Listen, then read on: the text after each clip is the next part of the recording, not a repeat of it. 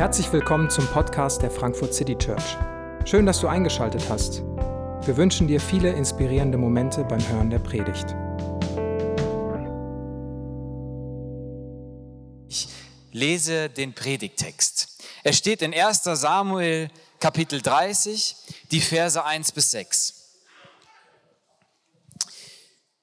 Als nun David mit seinen Männern am dritten Tag nach Ziklag kam, waren die Amalekiter eingefallen ins Südland und in Ziklag und hatten Ziklag eingenommen und mit Feuer verbrannt und hatten die Frauen und alles, was in der Stadt war, klein und groß, gefangen genommen. Sie hatten aber niemand getötet, sondern sie weggeführt und waren ihres Weges gezogen. Als nun David mit seinen Männern zur Stadt kam und sah, dass sie mit Feuer verbrannt war und ihre Frauen, Söhne und Töchter gefangen waren, erhoben David und das Volk, das bei ihm war, ihre Stimme und weinten, bis sie nicht mehr weinen konnten. Auch die beiden Frauen Davids waren gefangen genommen. Ahinoam, die Jesraeliterin, und Abigail, die Frau Nabals, des Karmeliters. Und David geriet in große Bedrängnis, weil das Volk ihn steinigen wollte, denn die Seele des ganzen Volks war erbittert, ein jeder wegen seiner Söhne und Töchter. David aber stärkte sich in dem Herrn, seinen Gott. Einen wunderschönen guten Morgen äh, von mir. Schön, dass ihr da seid, dass ihr euch durch Marathon und Regen durchgekämpft habt und es hierher äh, geschafft habt. Wir äh, sind in einer Reihe äh, zum äh, Thema König David und wir wollen uns mit dieser Person äh, beschäftigen. Und ich ähm, frage mich, wie du dir oder wie wir uns manchmal diese biblischen Figuren, diese, diese Helden der Bibel oder diese besonders religiösen Figuren so vorstellen. Ich glaube, wir kommen damit in Berührung vielleicht ähm, im Kindergottesdienst, wenn wir in der Kirche groß geworden sind, vielleicht im Konfirmations- oder Kommunionsunterricht, wenn man das äh, gemacht hat, vielleicht im Rallye-Unterricht in der Schule ähm, oder durch Kunst. Und dann entstehen äh, zum Beispiel diese Figur von David und äh, durch das alles, was man da so als Kind so an Geschichten hört, in der Schule so an Geschichten hört, was man vielleicht in der Kunst so sieht, entsteht für mich ein Bild von großer Distanz zwischen denen und mir. Das ist irgendwie so heldenhaft, so klar, so eindeutig nicht so durcheinander und voller Spannungen und Schwierigkeiten und Probleme in meinem, wie in meinem Leben. Die Geschichten scheinen entweder Erfolge zu sein oder Niederlagen zu sein. Und irgendwie ist es offensichtlich und gar nicht so schwarz-weiß. Und spätestens in der, in der Kunst werden dann an vielen Stellen gerade die Helden besonders gut und schön und lieb ähm, dargestellt. Und äh, mein Gefühl ist immer, dass das besonders weit weg von mir ist. Also dass Helden irgendeiner Religion oder Helden einer Bibel, das äh, hat wahrscheinlich nichts mit meinem Erfahrungshorizont zu tun. Und was wir heute machen wollen, ist vielleicht diese, dieses Gefühl, dass das nicht so weit weg ist, sondern vielleicht viel näher an uns ist und viel menschlicher ist, als wir manchmal denken, ein bisschen an uns, an uns ranzuholen. Denn die, die Besonderheit an dieser Figur König David ist, dass wir von keinem anderen Mann, keiner anderen Frau in der Bibel so viel Einblick haben, wie er gefühlt hat, wie er gedacht hat, wie er sich Gott vorgestellt hat, wie er seinen Glauben, seine Gottesbeziehung ähm, in verschiedensten Situationen gelebt hat. David wird uns als kleiner Hirtenjunge vorgestellt, der König werden soll, jemand, der Gott vertraut und sich um Menschen kümmert. Und das Zweite, was man über ihn erfährt, ist, dass er ein, ein Musiker war, ein, ein Künstler. Und das wird sich später niederspiegeln und Teil seines Erbes, warum er auch so bekannt und prägend ist, dass er den, die große Mehrheit von Psalmen, äh, also er ist der Hauptautor von der Psalme und hat ganz, ganz viele Psalmen geschrieben. Psalmen sind ähm, Gedichte und Lieder, die in der Bibel gesammelt wurden. Also in der Bibel, das Buch der Psalme ist sowas wie ein äh, frühjüdisches Gesangs- und Gedichtebuch, wo man mal reingucken konnte, was Leute so gedacht und gebetet und gesungen haben. Ähm, manches davon ist für uns vielleicht weiter weg, aber für diese Leute war das quasi ihr Liederbuch. Und David hat es geschrieben und maßgeblich für viele Generationen geprägt. Und ähm, wir wollen diese Geschichte, die wir gerade gehört haben, nehmen, um so ein bisschen vielleicht die, die Situation so vorzubereiten, um dann einzusteigen in das, was er vielleicht gedacht und gebetet haben könnte in diesem Moment. David wird ähm, ausgesucht von Gott persönlich, um König zu werden. Aber statt dass das dann ein Zack-Zack äh, äh, für ihn wird, muss er erstmal ganz weit wegfliehen. Er muss sich verstecken in Wüste, in Dunkelheit, in Höhlen. Er ist immer auf der Flucht und in Lebensgefahr. Und irgendwann ist er ganz im Süden von äh, dem, was auch heute Israel ist. Also nicht Südosten an der Grenze, sondern in der Mitte. Ähm, ja, Südosten an der Grenze äh, am Meer, sondern in der Mitte, südlich, Mitte von Israel. Und da gibt es eine alte Stadt, die heißt Ziklag. Und da hat er sein Lager aufgeschlagen der, der, der kommende König Israels irgendwo im Nirgendwo und dann das auf der Flucht sein, ständig irgendwie sich in der Wüste mit Wasser und Essen durchschlagen nicht genug wäre, dann kommen noch äh, Amalekiter und fallen ein. Die Amalekiter waren ein Nomadenvolk, die sich quasi ernährt haben und durchgeschlagen haben, indem sie äh, kleinere Siedlungen, kleinere Dörfer, kleinere Völker ähm, äh, erober, äh, nicht erobert haben, sondern da eingefallen sind, genommen haben, was sie eben nehmen konnten und dann sind sie nach Hause.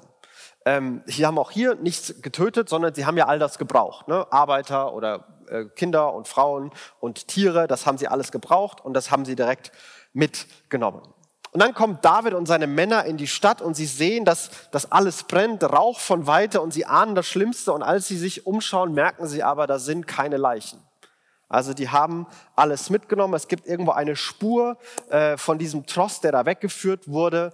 Und ähm, dann heißt es, dass David und das ganze Volk, also alle, die da waren, bitterlichst geweint haben. Sie, äh, sie weinten, bis sie nicht mehr weinen konnten. Das ist so mit die, die stärkste Formulierung, die man wählen kann. Die haben geheult, bis sie keine Tränenflüssigkeit mehr hatten. Und das ist ein ein erster Moment, wo David wirklich menschlich ist. Der, der ist kein so ein, so, ein, so ein geistlicher Superheld, der da drüber steht und dann irgendwie sagt, kein Problem, Leute, Gott wird das für uns richten. Sondern der, der weint ganz genauso mit. Der ist zu Tode betrübt. Der ist absolut fertig. Der ist weder gleichgültig, da kommt kein frommer Spruch, der steht nicht über den Dingen. Das Einzige, was er macht, ist weinen. Er kann wahrscheinlich nicht mal reden. Alles, was er kann, ist heulen weil es so schrecklich ist und es ihn so betrübt. Und dann gibt es einen Kommentar, dass David zwei Frauen hatte. Hier wird angedeutet, dass dieses Frauenthema für David mal ein Problem wird. Also hebräische Lyrik funktioniert nicht so, dass kommentiert wird. Er hat zwei Frauen, Klammer auf, das war falsch, Klammer zu, sondern am Ende der Geschichte, wenn man David liest, denkt man sich so, Monogamie gute Idee, Polygamie keine gute Idee. So wird äh, Ethik und Moralvorstellung äh, vermittelt. Also es hat auch ihn ganz persönlich getroffen, dass auch von ihm Leute, die er geliebt hat, seine Familie weg waren. Und dann passiert neben dieser persönlichen Krise noch eine, eine Krise mit, er war dieser Leiter dieser ganzen Truppe von Leuten, ähm, die sich da um ihn geschart hatte. Und David geriet in große Bedrängnis, weil das Volk ihn steinigen wollte. Denn die Seele des ganzen Volkes war erbittert, jeder wegen seiner Söhne und Töchter. David, wir sind dir gefolgt. Du hast gesagt, du kümmerst dich um uns. Wir sind hier irgendwo im Süden. Wir hätten auch bei unseren Eltern zu Hause sein können. Was soll das alles? Jetzt sind unsere Frauen weg, unsere Kinder weg. Das ist alles deine Schuld. Und wir werden uns an denen nicht rächen können, aber wir können uns an dir rächen. Und sie heben die Steine auf und wollen David wirklich an den Kragen. Es ist Krise auf allen Ebenen, es ist Leid auf allen Ebenen. Und dann kommt ein Satz, der so scheinbar äh, die Narrative auf eine, eine Metaebene hebt. Und das soll er auch wirklich. Und dieser Satz ist einer von vielen, der in der Davids-Geschichte immer wieder kommt. Und es sind Sätze wie, wie dieser hier. David aber stärkte sich in dem Herrn, seinem Gott. Es wird nicht in der Narrative weitergemacht, okay, was ist jetzt die nächste Handlung? Steinigen Sie ihn oder steinigen Sie ihn nicht? Gibt es ein Happy End oder gibt es kein Happy End? Sondern es wird so eine Pause eingelegt und es geht eine andere Welt auf. David aber stärkte sich in dem Herrn, seinem Gott. Und diese Formulierungen sind, David wird selbst aktiv, er stärkt sich. Gott tut seinen Teil und Gott handelt manchmal und ermutigt und greift ein und manchmal tut er es nicht, warum auch immer. Aber David fokussiert auf den Teil, den, den er beeinflussen kann. Und er wird selbst, er stärkt sich. Und dieses Wort stärken ist ähm, neue Kraft holen, neuen Mut finden. Er, er ermutigt sich selbst oder er tut etwas, um selbst neuen Mut zu finden. Er lässt sich nicht einfach in der, in der Welle hinschleppen, äh, resigniert nicht, sondern er stemmt sich da irgendwie dagegen. Aber er macht es nicht mit, mit seiner Kraft, mit seinen Kompetenzen, mit seinen Fähigkeiten, mit allem, was ihn bisher hierher gebracht hat, sondern er stärkt sich in dem Herrn, seinem Gott. Er sucht die Kraft eben nicht bei sich selbst. Er sucht nicht nach guten Ideen, guten Lösungen, geht nicht den Worst Case durch, versucht irgendwie alles auszu, auszudenken und auszuklamüsern, sondern er sucht Kraft und Mut bei Gott. David wendet sich bewusst an Gott. Und wenn es eine Sache gibt, die David wieder und wieder auszeichnet, ist, dass er sich in allen Lebenslagen, Erfolg, Niederlage, persönliches Scheitern, Leid von anderen, Gesamtgedanken über die Welt, dass er sich wieder und wieder bewusst an Gott wendet. Das lebt David vor. Er wendet sich hier an Gott und sein Wenden an Gott dient am Ende dazu, dass er gestärkt ist und neuen Mut hat. Er wird danach einen Priester fragen, was er machen soll, ob er nachjagen soll, ob es da noch Hoffnung gibt oder nicht.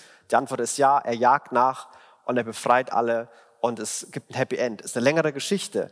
Aber dieser ganze emotionale Prozess von David von ich weine, bis ich nicht mehr weinen kann, die wollen mich alle umbringen, zu ich habe neuen Mut, konstruktiv nach vorne zu gehen. Irgendwas ist passiert in diesem Moment, wo David sich bewusst an Gott gewendet hat. Und es gibt leider keinen Psalm, der explizit dieser Stelle zugeordnet ist. Aber es gibt verschiedene Möglichkeiten, wie das denn aussehen hätte können. Ich weiß nicht, was David gesagt hat, aber ich äh, habe mal fünf Psalmen mitgebracht oder Ausschnitte aus Psalmen, die uns eine Vorstellung geben können, was möglich ist ähm, und wie sowas ausgesehen haben könnte.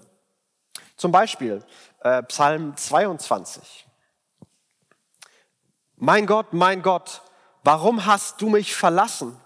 Ich schreie, aber keine Rettung ist in Sicht. Ich rufe, aber jede Hilfe ist weit entfernt. Mein Gott, ich rufe am Tag, doch du antwortest nicht. Ich rufe in der Nacht und komme nicht zur Ruhe. Du bist doch heilig, du wohnst dort, wo dein Volk Israel dir Loblieder singt. Unsere Väter setzten ihr Vertrauen auf dich. Sie vertrauten dir und du hast sie gerettet. Zu dir schrien sie um Hilfe und wurden befreit. Sie vertrauten auf dich und wurden nicht enttäuscht. Ich aber bin kein Mensch mehr, nur noch ein Wurm. Zum Spott der Leute bin ich geworden. Das ganze Volk verabscheut mich. Eine Klage Davids. Vielleicht hat er das gebetet. Vielleicht hatte die Klage auch eine andere Form. Wie lange noch, Herr, willst du mich vergessen? Für immer? Wie lange noch willst du dich vor mir verbergen? Wie lange muss ich noch unter tiefer Traurigkeit leiden, den ganzen Tag Kummer in meinem Herzen tragen? Wie lange noch darf mein Feind auf mich herabsehen? Schau doch her und antworte mir, Herr mein Gott, gib mir neuen Mut, lass meine Augen wieder leuchten, damit ich nicht in den Todesschlaf sinke. Meine Feinde sollen nicht sagen können, Jetzt habe ich ihn endgültig besiegt. Meine Gegner sollen nicht jubeln und sich freuen, wenn ich den Halt verliere. Ich will auf deine Güte vertrauen, von ganzem Herzen will ich jubeln über deine Rettung. Mit meinem Lied will ich dem Herrn danken, weil er mir Gutes erweisen wird. Vielleicht hat es diese Form, ein bisschen Klage, ein bisschen Hoffnung. Vielleicht waren die Emotionen aber noch stärker. Vielleicht hat er auch sehr viel mehr Rache gerade verspürt und wendet sich in all seiner ungefilterten Rachsüchtigkeit gerade an Gott. Psalm 109, einige Verse. Lass doch einen gewissenlosen Richter gegen meine Feinde auftreten und ein Ankläger stehe im Gericht zu ihrer Rechten. Aus dem Verfahren gehe er als Schuldiger vor, selbst sein Gebet werde ihm zur Sünde. Seine Lebzeit sei kurz, sein Amt sollen andere übernehmen. Zu Waisen mögen seine Kinder werden und seine Frauen zu Witwen. Seine Kinder sollen bettelnd umherirren, die Ruinen ihres Hauses nach Überresten durchsuchen. Auf all sein Hab und Gut erhebe der Gläubige Anspruch, Fremde mögen plündern, was er mit Mühe erwarb. Er finde niemanden, der sein Andenken in Ehren hält und seine verwaisten Kinder beschenkt. Seine Nachkommen sollen aussterben, in den folgenden Generationen erlösche ihr Name für immer. Vielleicht war das so, ungefiltert, einfach mal die Wut und die Gedanken der Rache Gott an den Kopf geknallt. Vielleicht ist er aber auch in eine ganz andere Richtung gegangen. Vielleicht hat er sich vergewissert, was mal war, was Gott versprochen hat, was Gott ihm gegeben hat. Aus einem der bekanntesten Psalmen, Psalm 139, vielleicht in diesem Kontext nochmal mit neuen Augen. Deine Augen sahen mich schon, als mein, Leib, als mein Leben im Leib meiner Mutter entstand. Alle Tage, die noch kommen sollten, waren in deinem Buch bereits aufgeschrieben, bevor noch einer von ihnen eintraf. Wie kostbar sind deine Gedanken, o oh Gott. Sie sind unbegreiflich viele. Wollte sie zählen, so werden sie zahlreicher als Sandkörner. Und schlafe ich ein und erwache, so bin ich immer noch bei dir. Ach, dass du, Gott, die töten würdest, die sich dir widersetzen. Und ihr alle, deren, an deren Händen Blut klebt, haltet euch fern von mir. Sollte ich nicht hassen, Herr, die dich hassen, nicht verabscheuen, die sich gegen dich erheben? Erforsche mich, Gott, und erkenne, was in meinem Herzen vor sich geht. Prüfe mich und meine Gedanken. Sieh, ob ich einen Weg eingeschlagen habe, der mich von dir wegführen würde. Leite mich auf dem Weg, der ewig Bestand hat. Eine Mischung aus, sich daran zu erinnern, was Gott getan hat und gleichzeitig ist da doch noch diese Emotion da über die Feinde. Vielleicht hat David auch einen seiner bekanntesten Psalmen gebetet oder er ist hier entstanden. Psalm 23. Der Herr ist mein Hirte, mir wird nichts mangeln. Er weidet mich auf einer grünen Aue, er führet mich zu frischem Wasser. Er erquickt meine Seele, er führt mich auf rechter Straße um seines Namens willen. Und ob ich schon wanderte in finsteren Tal, fürchte ich kein Unglück, denn du bist bei mir, dein Stecken und dein Stab trösten mich. Du bereitest vor mir einen Tisch im Angesicht meiner Feinde. Du salbst mein Haupt mit Öl und schenkst mir voll ein. Gutes und Barmherzigkeit werden mir folgen mein Leben lang. Und ich werde immer bleiben im Haus des Herrn. Ich weiß nicht, was David gebetet hat. Ob es eher ein hoffnungsvolles Festhalten war an dem, wie er Gott erlebt hat und was Gott ihm versprochen hat. Ob es ein wütendes, ungefiltertes Rausbrüllen dessen war, was er gerade empfindet an Wut, an Schmerz, an Trauer. Oder ob es Klage war. Klage, dass das seit Jahren so geht und das jetzt das fast zum Überlaufen bringt. Wie lange Gott? Mein Gott, mein Gott, warum hast du mich verlassen? Was soll das alles hier? Ich weiß nicht, was er davon gebetet hat. Aber irgendwas hat er davon gebetet, was am Ende den Mut hat wieder wachsen lassen. Was ihm Perspektive gegeben hat. Was ihm dieser Situation ermöglicht hat, weder verbittert zu werden, noch aufzugeben, noch selber mit Wut und gegen, äh, gegen Vorwürfen seinen Leuten zu reagieren. Und ich weiß nicht, ob es dir bekannt ist, dass diese, dieses Spektrum an Emotionen und Gebeten in der Bibel ist. Ähm, ich weiß nicht, ob du denkst, man sollte manches davon filtern und zensieren, weil ein Christ, eine Christin darf sowas ja nicht beten, denken oder fühlen. Aber meine, meine simple Gegenantwort wäre, ist es Absicht, dass diese Gebete in der Bibel sind. Da hat nicht irgendwann irgendwer einen Fehler gemacht und später ist es keinem mehr aufgefallen, man konnte es nicht mehr zurücknehmen. Nein, das ist volle Absicht, dass da Gebete in der Bibel sind, die Gott anklagen und Gott fragen, hey Gott, was soll das? Gott, wo bist du? Gott, warum hast du mich vergessen? Du hast was versprochen und das ist es nicht. Was ist los?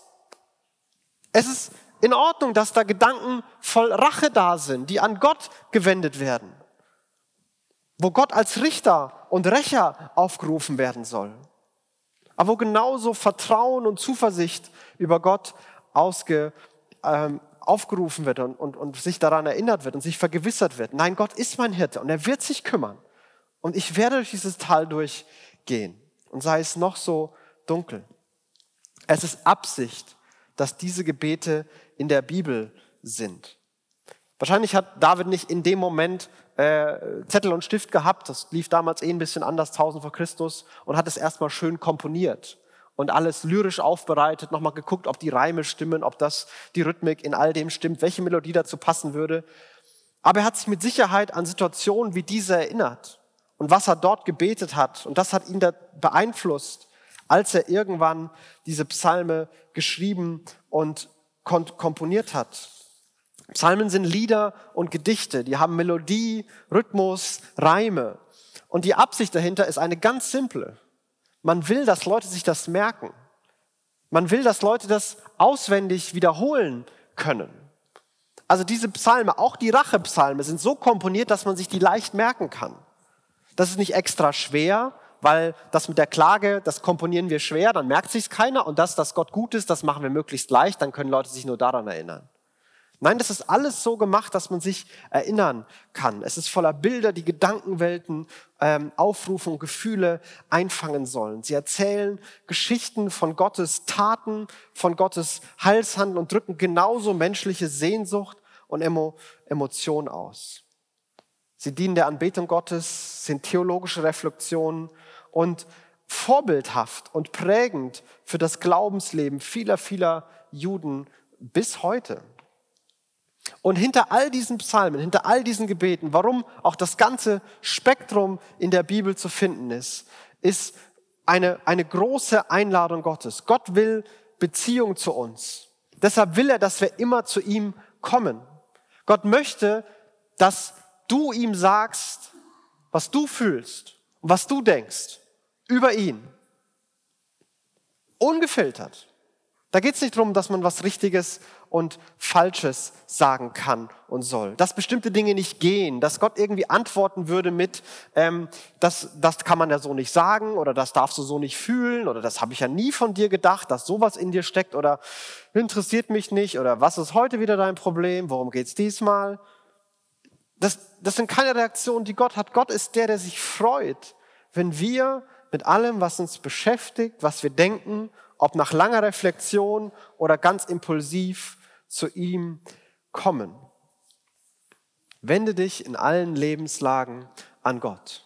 Das ist das Beispiel von David und das ist die große Einladung, die in seinem Leben auch an uns steckt. Und die meisten Psalme von David sind Klagen, genauso wie die meisten Psalme in der Bibel überhaupt Klagen sind.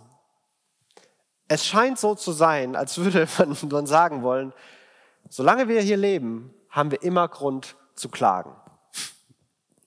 Solange wir atmen, gibt es auch Gründe, dankbar zu sein. Und wir versuchen uns immer darauf zu fokussieren. Und das ist gut. Aber es gibt auch immer Gründe zu klagen. Vielleicht, weil es persönlich gerade alles andere als so ist, wie du es dir vorgestellt hast. Weil die Welt, deine persönliche Welt, nicht in Ordnung ist. Vielleicht, weil du dich für Menschen in deiner Umgebung interessierst und dich in andere involvierst. Und du siehst, wie andere leiden, wie andere ähm, dir Nachrichten schreiben, um Anruf beten, weil das Chaos in ihrem Leben, in ihrer Familie, in ihrer Freundschaft, in wo auch immer ausgebrochen ist. Und du hast Grund zu klagen. Vielleicht, weil du die Nachrichten liest und die Welt siehst. Und es gibt jeden Tag einen neuen Grund. Und ich weiß, mir ging es so in, meinem, in meiner Vorbereitung, in mein, für mein persönliches Gebetsleben ist mir klar geworden, ich klage viel zu wenig. Die Sätze, ey Gott, was soll das? Gott, warum machst du nicht? Du hast doch A versprochen und B passiert. Was ist los? Die kommen bei mir viel zu selten vor. Vielleicht habe ich mich manchmal damit abgefunden. Das Leben ist nun mal hart, man muss sich dran gewöhnen. Bringt ja nichts, das ganze Gemecker. Vielleicht versuche ich viel zu oft in meinen eigenen Möglichkeiten zu leben und zu denken und frage mich eher, okay, wie kann ich helfen, wie kann ich mich kümmern, wie kann ich ermutigen, statt das Leid Gott vor die Füße zu bringen. Und ich glaube, dass Klagen ein ganz entscheidender Faktor ist, um weder gleichgültig verbittert, selbstmitleidig oder irgendwann dieses ganze Thema von Leid und Schwierigkeiten so aus seinem Leben abspalten zu müssen. Das ist nicht einfach, das ist schwer, aber Klagen ist der konstruktive Umgang mit all dem Schweren im Leben. Und David macht das vor. Ja, es gibt immer Grund zu danken, aber es gibt auch immer Grund zu klagen. Und ich glaube, dass wir das wieder entdecken können und dürfen. Klagen ist zu, zu bemerken, dass es eine Diskrepanz gibt zwischen dem, wie die Welt sein soll und was Gott versprochen hat, und dem, wie die Welt gerade ist und was noch nicht wahr geworden ist von Gottes Versprechen. Und wir erinnern Gott daran, dass er was tun soll, und zwar möglichst schnell. Das ist, was Klage tut in einer emotionalen Form. Und ich glaube, auch dazu sind wir eingeladen. Und die Frage, die Davids Leben vor uns stellt, die Frage, die die Psalme vor uns stellen, die Frage, die, die ich heute, heute vor uns stellen will, ist, läufst du zu Gott oder läufst du weg von Gott? Wendest du dich an Gott oder versuchst du es anders oder alleine zu lösen? Gibt es Situationen, wo es dir besonders leicht fällt, dich an Gott zu wenden? Wo es einfach ist für dich, zu Gott zu laufen? Und gibt es Situationen, wo es vielleicht besonders schwer ist für dich, dich an Gott zu wenden und zu Gott zu laufen? Und das Interessante ist, es ist für Menschen ganz verschieden. Vielleicht ist es leicht für dich, zu Gott zu kommen, wenn alles gut ist. Zu danken, zu jubeln, Lieder der Freude zu singen, weil es einfach gerade wundervoll ist. Einfach für dich. Vielleicht ist aber genau das der harte Teil für dich. Du betest immer dann, wenn was schief geht. Du betest immer dann, wenn was nicht klappt, wenn Leid groß wird, wenn du Probleme hast. Und wenn es gut läuft, dann ist Gott so ein bisschen außen vor. Dann schön, dass es den gibt, aber dann ist das vielleicht nicht so präsent. Vielleicht ist es aber auch genau andersrum. Vielleicht ist es schwer für dich, wenn du leidest, wenn was schiefgelaufen ist, wenn du dich schlecht fühlst, wenn du dich schämst oder schuldig bist, schuldig fühlst, zu Gott zu kommen. Was soll das Gott? Vielleicht bist du sauer und da ist Distanz. Vielleicht denkst du, okay, ich muss zuerst wieder gut machen und ich habe zwei schlechte Sachen gemacht und ich will wenigstens eine gute Sache machen und dann fühle ich mich wieder gut genug, um zu beten und Gott zu bitten und zu ihm zu kommen. Ich habe gestern das vergessen, also mache ich heute doppelt so viel davon, ähm, gebe ich doppelt, mache ich doppelt so viel Gutes und dann kann ich mich wieder an Gott wenden. Ich weiß nicht, wann es dir schwer fällt und wann es dir leicht fällt. Vielleicht ist es auch zu, von Phasen unterschiedlich. Aber ich lade dich ein, dir mal die Frage zu stellen. Vielleicht hast du auch schon spontan ein, Gefühl, dass immer dann, wenn du betest, immer dann, wenn du Lieder singst, immer dann, wenn du in die Kirche gehst, ist es meistens, wenn es dir gut geht. Oder meistens, wenn du überfordert bist. Ist es meistens, wenn du ähm, nicht mehr weiter weißt und leidest. Oder wenn du gerade voller Freude bist und wirklich Energie in dir spürst. Und die Einladung und die Herausforderung ist es, den, den Teil, der uns schwerfällt, auch noch zu Gott zu bringen, damit auch zu Gott zu kommen. Denn ich glaube, diese Frage, ob wir zu Gott laufen, hin zu ihm oder weg von ihm, ist ganz entscheidend für unseren Glauben, für das, wie wir unseren Glauben erleben, wie wir unsere Gottesbeziehung erleben und um, um unser Leben ein Segen auch für die Menschen um uns sein kann. Dass Glaube unser Leben nachhaltig verändert, dafür müssen wir in Beziehung zu Gott sein. Dass die Freude, die Liebe, die Freiheit, die Gerechtigkeit, die in Jesus da ist und uns versprochen wird, in uns spürbar und für andere durch uns sichtbar wird. Dazu braucht es das ständige Zugehen, das ständige bewusste Wenden an Gott. Uns an ihn wenden in allen Lebenslagen. Und ich habe bei mir gemerkt, dass ich da oft ganz andere Muster habe. Und vielleicht ähm, hast du die auch. Was, was passiert nicht jetzt in einer riesigen, dramatischen Situation wie die in der Geschichte von David, aber in einer Alltagsüberforderungssituation? Was machst du? Erstmal die Eltern anrufen, weil die wissen sicherlich Rat. Handy raus, Google, Antworten finden, Kontrolle und Sicherheitsgefühl zurückbekommen, was in meinem Leben noch nie funktioniert hat. Handy raus und ablenken, Spiel, irgendein Video, äh, Nachrichten, Social Media, die Sorgenspirale zu Ende denken, Selbstmitleid, immer passiert mir das, Aktionismus, rennen, rennen, rennen, die Überforderung, links überholen und dann ausbremsen, das klingt nach einem guten Plan. Ähm, keine Ahnung, wie Muster sind. Was ist, wenn es richtig gut läuft? Freude teilen, mit jemandem das sagen, ähm, für dich behalten, dir was gönnen, keine Ahnung. Läufst du zu Gott oder läufst du weg von Gott? Und was Gott unbedingt will, ist, dass wir uns an ihn wenden.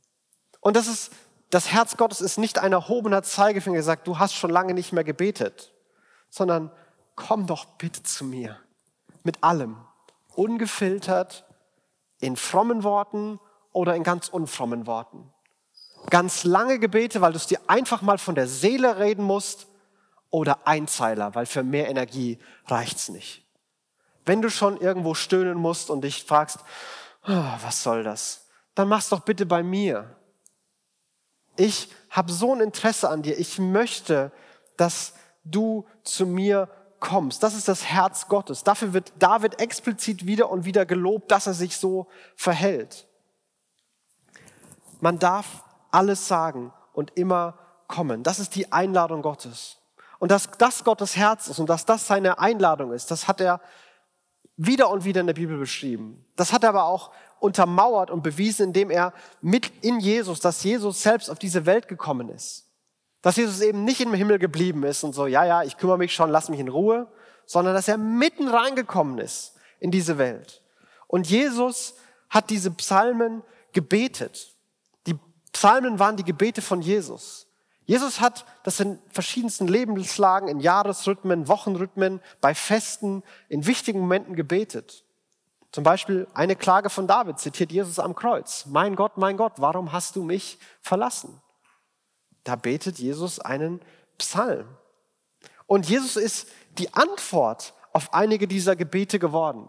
Hey Gott, wie lange noch? Was soll das? Hast du uns vergessen? Wie lange müssen wir noch im Dunkeln sitzen? Und Jesus ist die Antwort zum Teil geworden. Hey, ich bin hier. Hier ist Gottes Gegenwart. Hier ist Freiheit.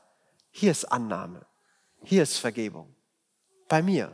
Hier spürst du die Liebe Gottes. Und hier siehst du, dass ich euch nicht vergessen habe. Hier ist die Nähe Gottes zum Greifen nah. So sehr hat Gott die Welt geliebt, dass er gekommen ist.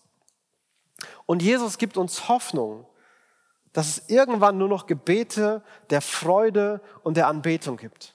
Dass all das Klagen, all das, wo man trotzdem festhalten muss, all das Zweifeln, all die Rachegedanken, dass das alles irgendwann sinnlos ist.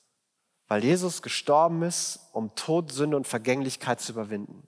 Weil Jesus auferstanden ist und damit angefangen hat, eine Erneuerung zu bringen die darin enden wird, dass jede Träne abgewischt wird und dass überall die Freude, die Liebe und die Gerechtigkeit sein soll. Oder um es salopper zu sagen, damit die Welt dann endlich in Ordnung ist. Dazu gibt Jesus uns Hoffnung.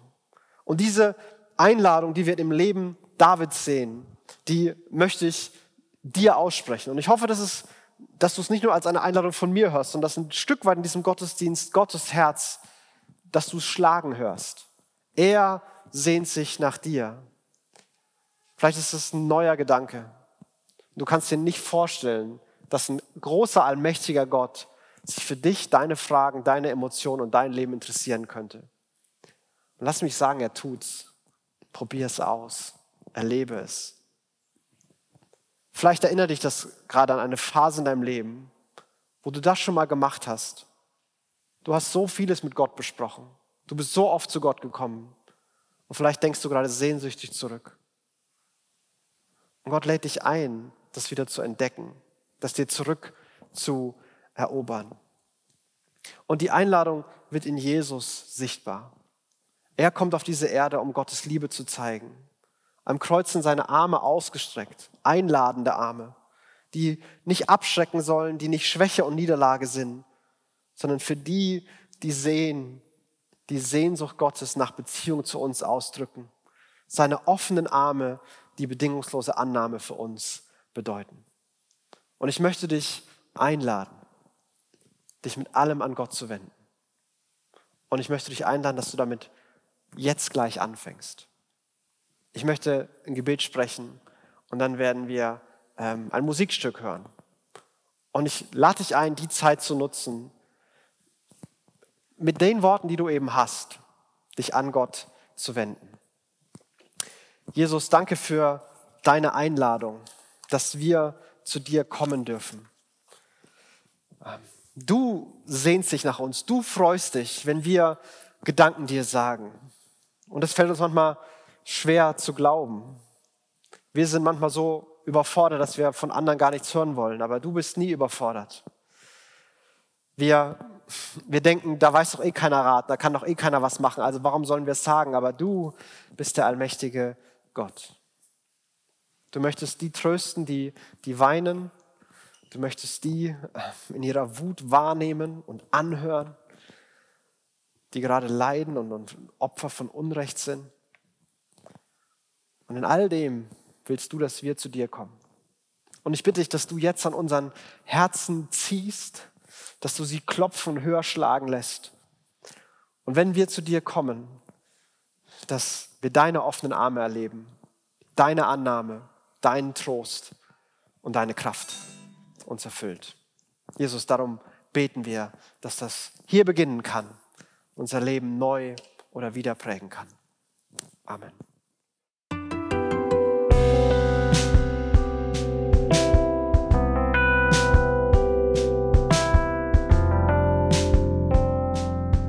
Wir hoffen, die Predigt hat dich inspiriert. Wenn du uns kennenlernen möchtest, dann schau einfach mal auf unsere Homepage www.frankfurtcitychurch.de oder besuch uns in unseren Gottesdiensten. Bis dann!